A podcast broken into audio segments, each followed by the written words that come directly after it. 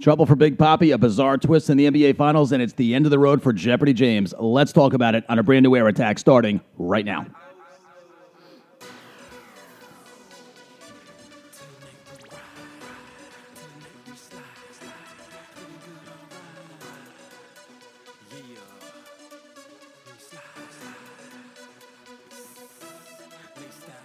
And it does look like David Ortiz is going to be okay. Um, what he was doing in the Dominican Republic is a different story. There are a lot of conflicting reports.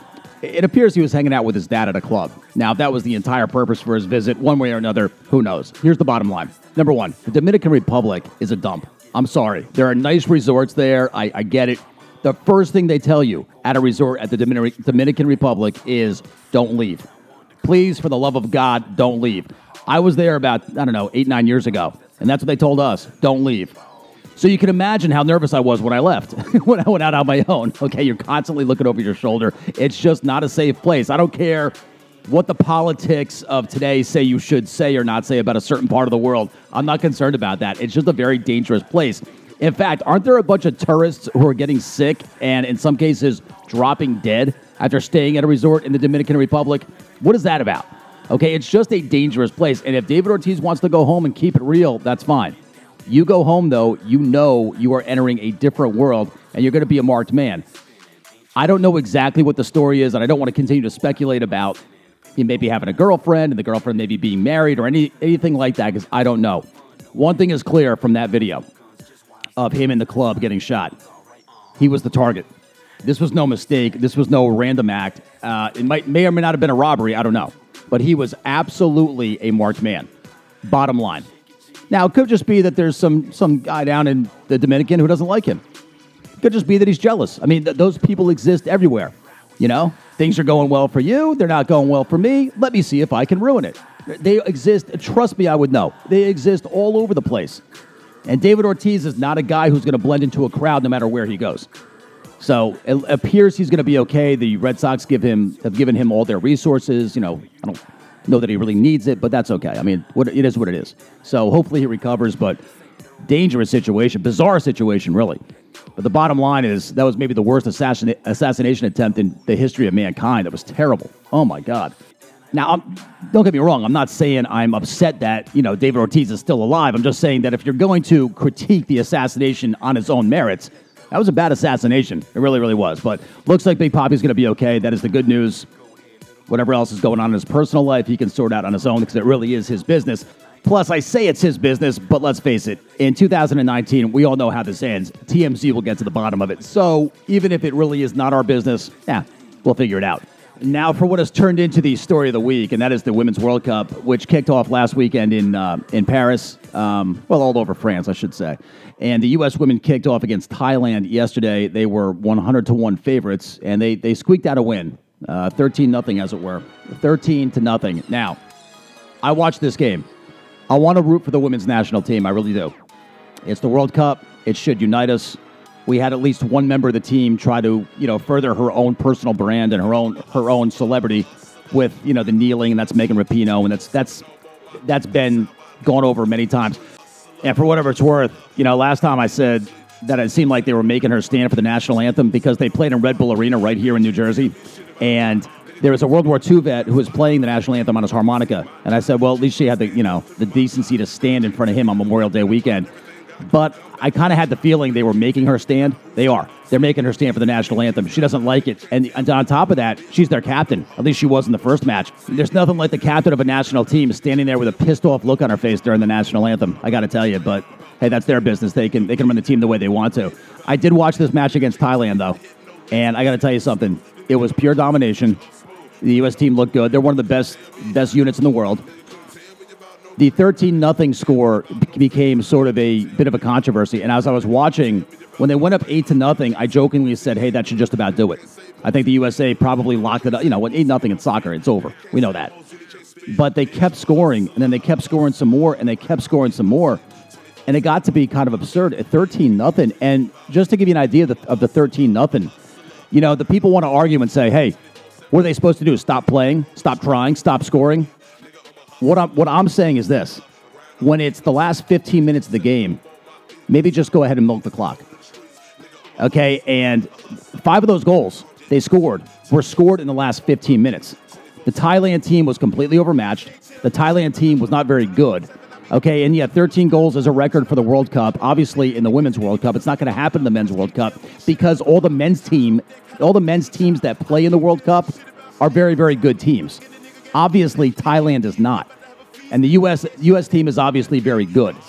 But in the last 15 minutes, watching, and this wasn't, by the way, this wasn't the second string. I'm talking about Alex Morgan, their best player, or one of them at least. Megan Rapinoe, Her Majesty, the captain, pushing the ball forcing it into the box.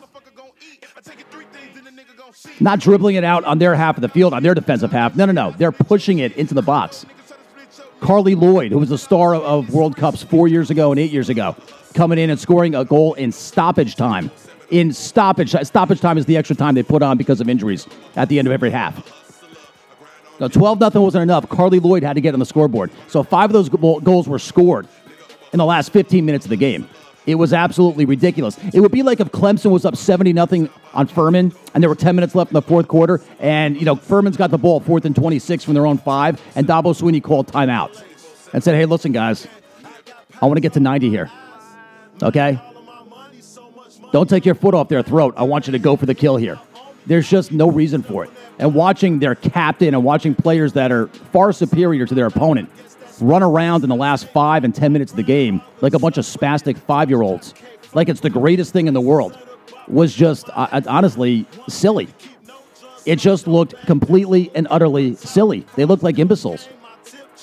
And they could try to get defensive all they want. And Abby Wambach, who's, who's now retired, is on Twitter. You follow me on Twitter at BCAK the man. And she's trying, and this is what Abby Wambach does. Every four years, people pay attention to her. And it's the same tired routine as before. They deserve equal pay. We're being exploited.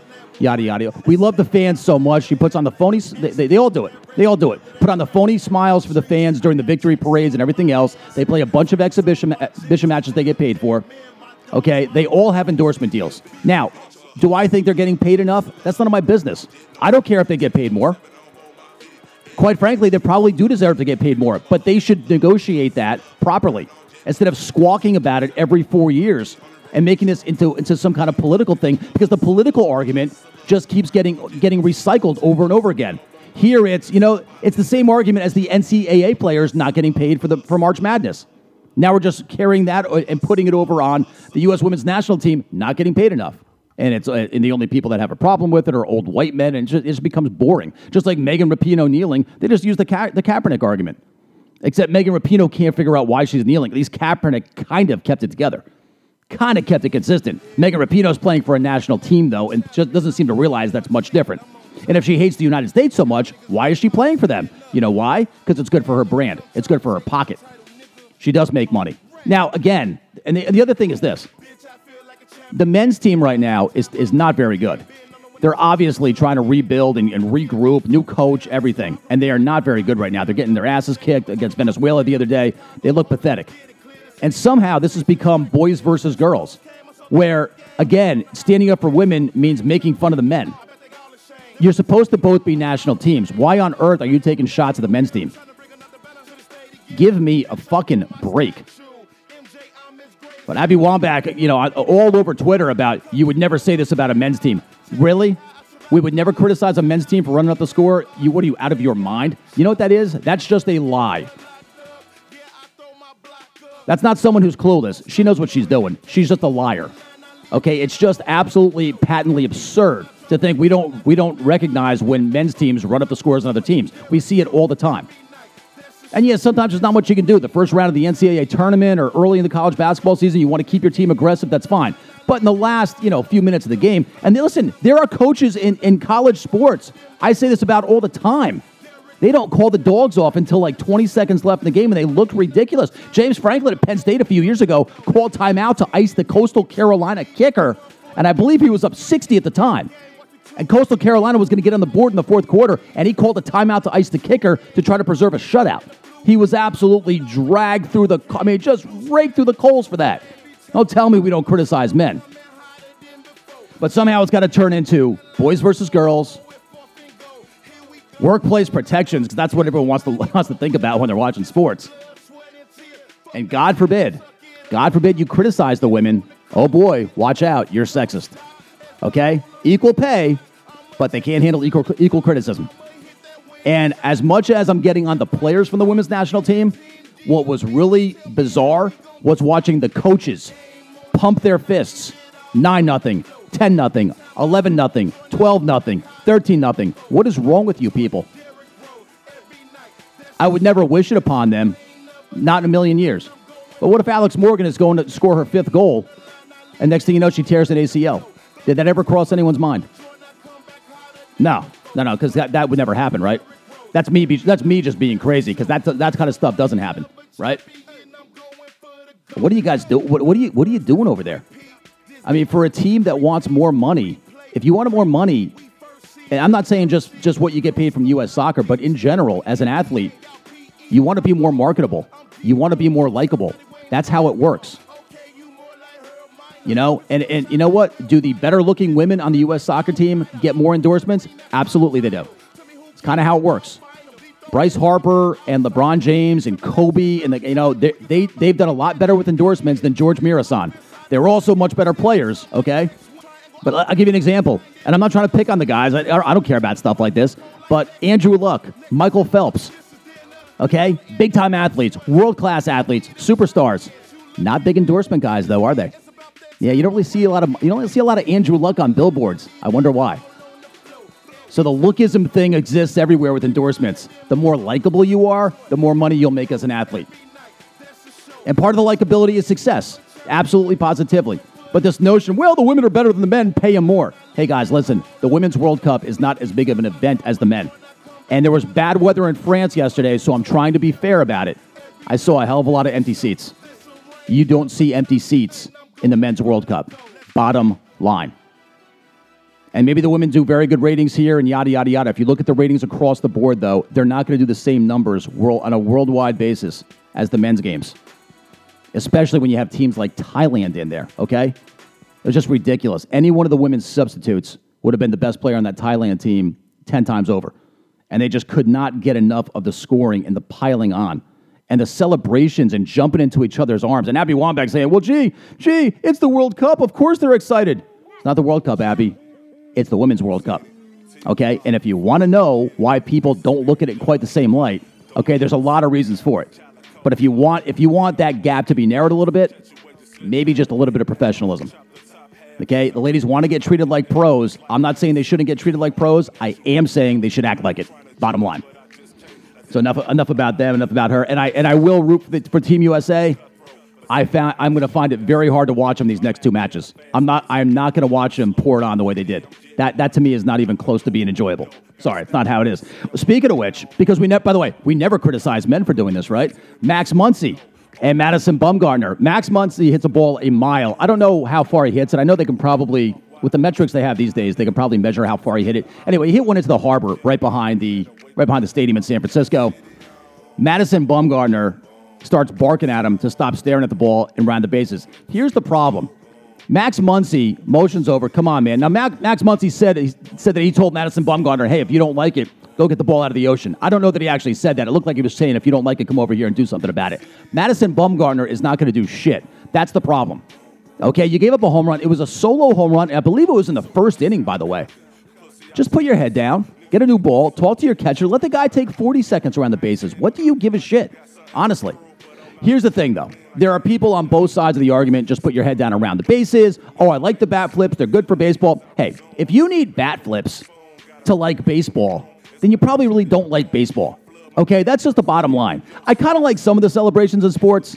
The, the group celebrations in the NFL have gotten a little out of hand, especially when the games take long enough to begin with. I always thought that that T.O. and Ocho Cinco were the best with the celebrations. I thought they were funny. I thought T.O., especially the game in Dallas where he's in the, the Dallas Cowboys star, you know, stepping on the star, and then Emmitt Smith goes and puts a ball in the star. I think eventually George Teague tackled T. I thought I thought that stuff was great. I enjoy stuff like that. But in baseball, it's like, you know, the bat, I don't get off on the bat flip and the spinning. And there was a kid from Mississippi State who looked like he was having a seizure, okay, during one of the super regionals last week because he hit a ball, he hit a, I guess his last college home run. And he just went absolutely nuts with, I mean, spinning and dancing and kind of like Willie Mays Hayes in Major League. So to me, the bat flips, they don't do anything for me. And I know people are like, oh, the guys, it's so hard to do what they do. I just welcome it. It's so great for the game. What does that really do for the game? I don't get it. But on the flip side, if you're the pitcher who gives up the home run, just let him round the bases. What are you going to do? What are you going to do? See, what's going to happen now is this it's going to escalate to where the bat flipping and the, you know, the sort of whatever you want to call it, the, you know, the, the, the styling around the bases okay, the, the, the dance routine some of these guys are doing around the, around the bases. It's going to come to a head where the guy escalates and escalates and escalates, and obviously there's going to be retaliation from the pitcher. We know that. It happens all the time. But what's going to happen is the bat flips are going to escalate and the retaliation is going to escalate. And as hard as these guys throw, I'm telling you, some of these guys are throwing the ball with scary velocity these days. Someone's going to get nailed in the face. Okay, whether, whether it's intentional or not is not the point. You're going to get a pitcher up there who loses his composure and says, fuck it, and tries to hit the guy in the back and ends up hitting him in the throat. I'm, I'm telling you, it's inevitable. So for that reason, I would say tone it down. Okay, as, as the hitter, Max Muncy's got some balls going up there because it's the first inning. It's a long game. And nobody did anything. Nobody did anything, as far as I know, to retaliate. And remember something, too. This is Dodgers Giants. So this is not exactly, you know, these are not two fan bases and two organizations that are known for liking each other. We know that, right? So Madison, Madison Bumgarner ended up kind of looking like a fool, but let's face it, Max Muncy doesn't need to be doing that. If Max Muncy does that to 100 pitchers, how long before it goes south on him? So that's a case where maybe both guys, both guys, guys, by the way, Abby Wambach, see? Guys, I'm criticizing the guys now. Yeah, I'm criticizing the, men, okay? I hope, hope, that makes you happy. I'm sure it does. Uh, in this case, both guys were wrong. Um, Jeopardy James. James Holzhauer, uh, professional sports gambler, lives in Las Vegas goes on one of the all-time runs on Jeopardy, and if you, and Jeopardy is just one of those shows that's always been there, just like Alex Trebek, who, by the way, appears to be in remission from pancreatic cancer, which is which is crazy. I mean, you, you hope it's true, which is which is great, great news for him. Um, who's handled that entire situation, by the way, with just incredible class. But um, Jeopardy James, his run comes to an end. Here's the problem: he's gonna he was to get beat eventually. The only question was, was he to make it to the end of the season and carry it over into the fall? The answer is obviously no. Darren Rovell, after we just went through this with Game of Thrones, and I'm just getting into Game of Thrones. I think I'm I'm on like at the end of season two right now. People spoiling things on the on, on Twitter and on Facebook became a big topic of conversation. And here's Darren Rovell ruining the episode where Jeopardy James loses. And I still watched it, but I was robbed, robbed, I tell you, of the of the drama of the whole thing. And he was beaten by a very good opponent, a woman who, if I'm not mistaken, got nothing wrong the entire game. Played a perfect game and didn't beat him by much, but she beat him.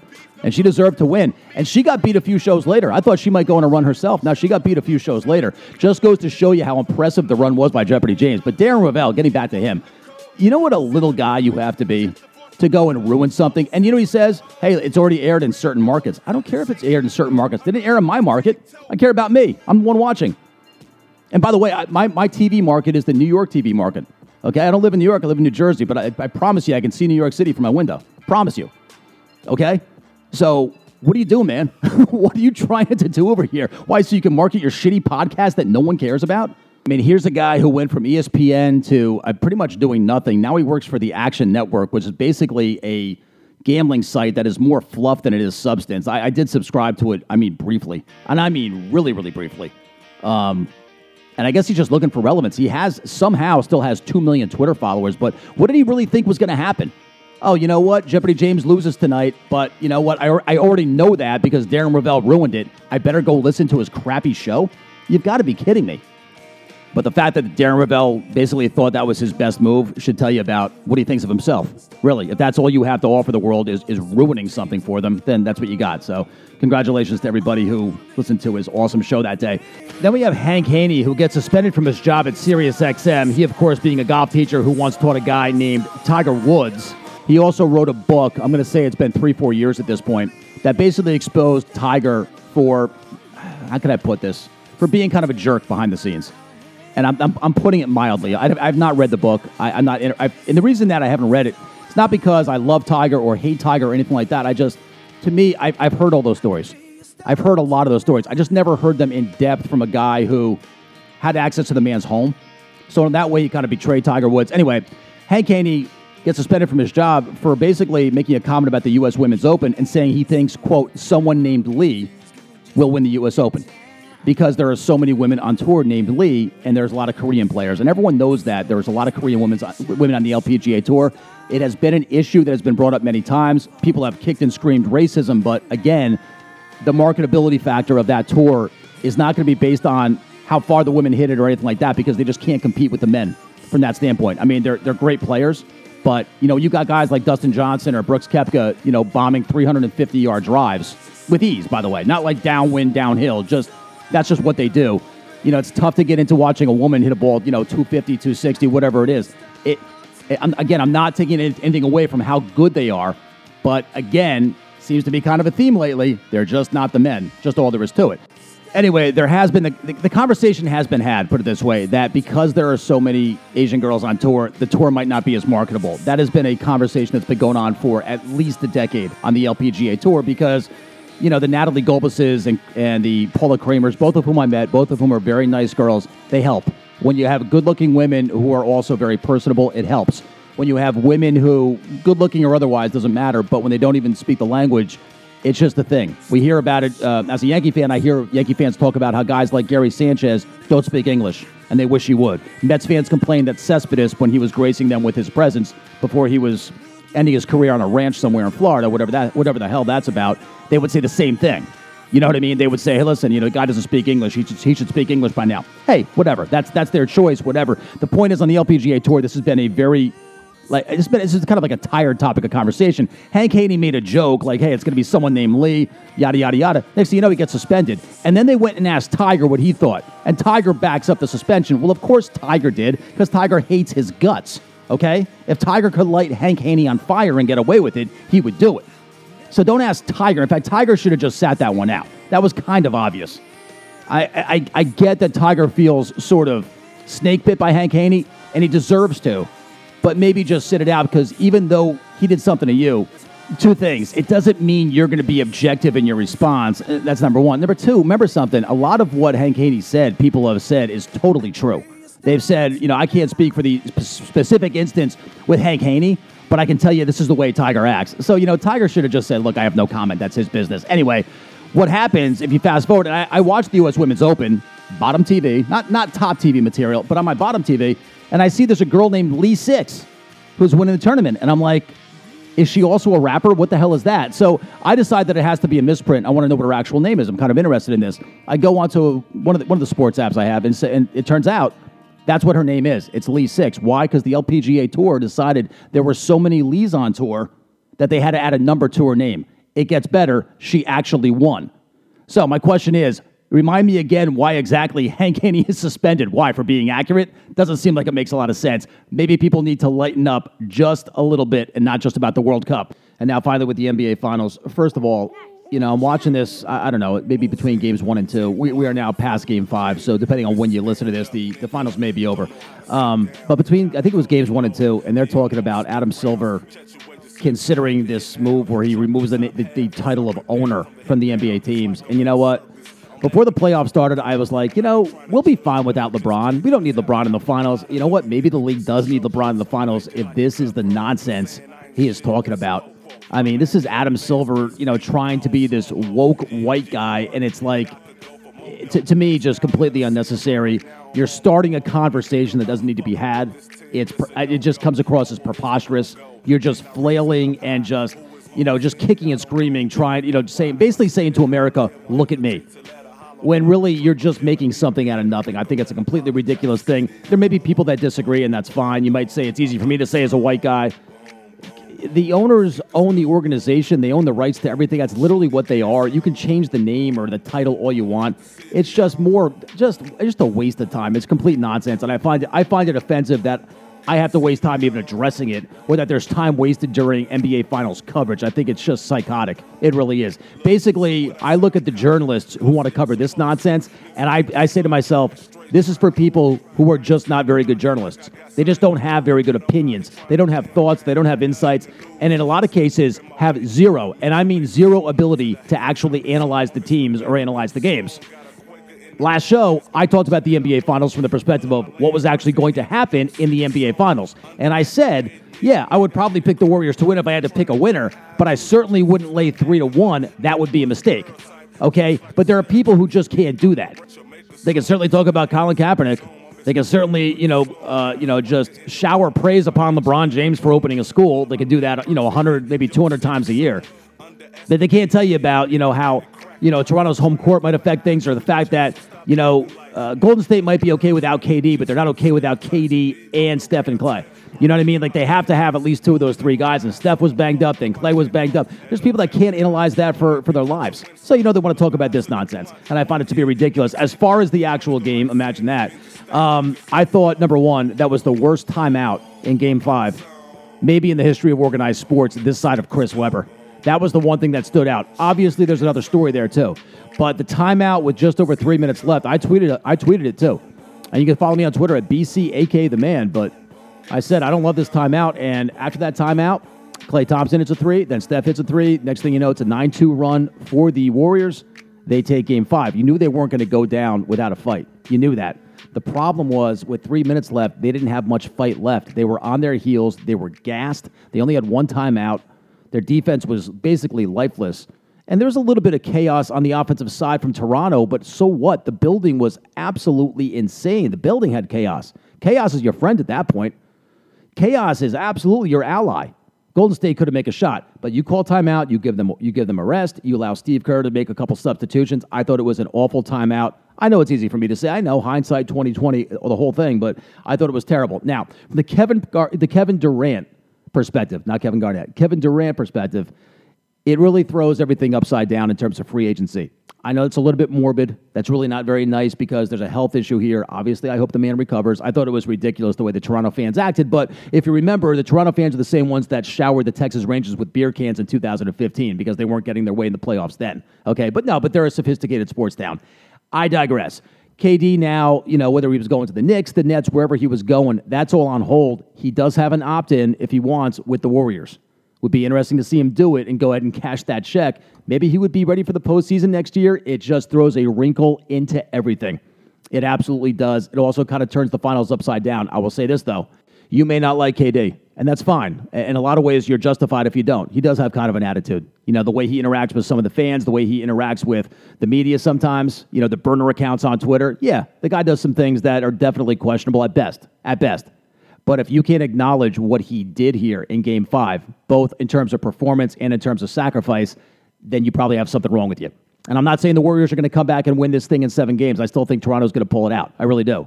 But if they do win a title, and just the fact they have a chance at a title, just for the just for the opportunity to play a game six, they absolutely have KD to thank for that, and he really showed you something. And it should probably change some of your minds in terms of whether or not you'd want him on your team. The irony, of course, being now you'll probably have to wait another year to get him. And that is all the time we got this week on The Air Attack. Thanks for joining us. Make sure you check out facebook.com slash The Air Attack and follow me on Twitter and on SoundCloud at BCAK The Man. Also, subscribe to The Air Attack with BC The Man on iTunes on Apple Podcasts, on Spotify, and on Spreaker. Closing out tonight with my guys from Chicago. Here's Mozini and Scheist with Get That Feeling. I am BC the Man. I will see you guys next week on The Air Attack.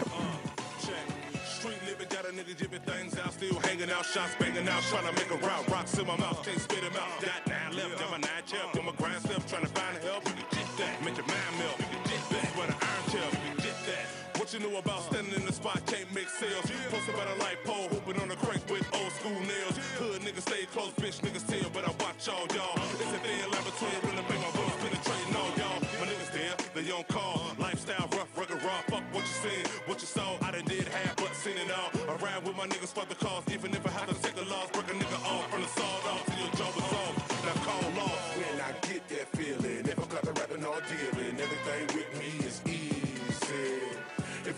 Stand on the block, bust a few flows, push a few rocks, everything with me is easy.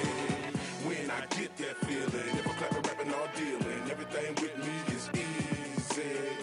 If I gotta stand on the block, bust a few flows, push a few rocks, everything with me is easy.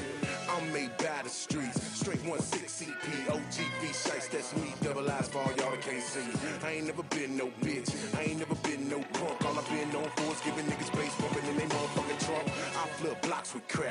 crack, I put hoes on tracks, a flip nigga with a bitch down, has here with nothing to live for. Prince of the Midwest, chief for the river, niggas knowin' my rep. And besides bees, I'm the only nigga reppin' shot town up to the death. Other niggas get that cash, move their ass out the hood to the burbs. Living on plus while your niggas on the block pushing dust. Ain't that a bitch? Do what the fuck? Sell out, nigga. Where you at, bro? Where you at, bro?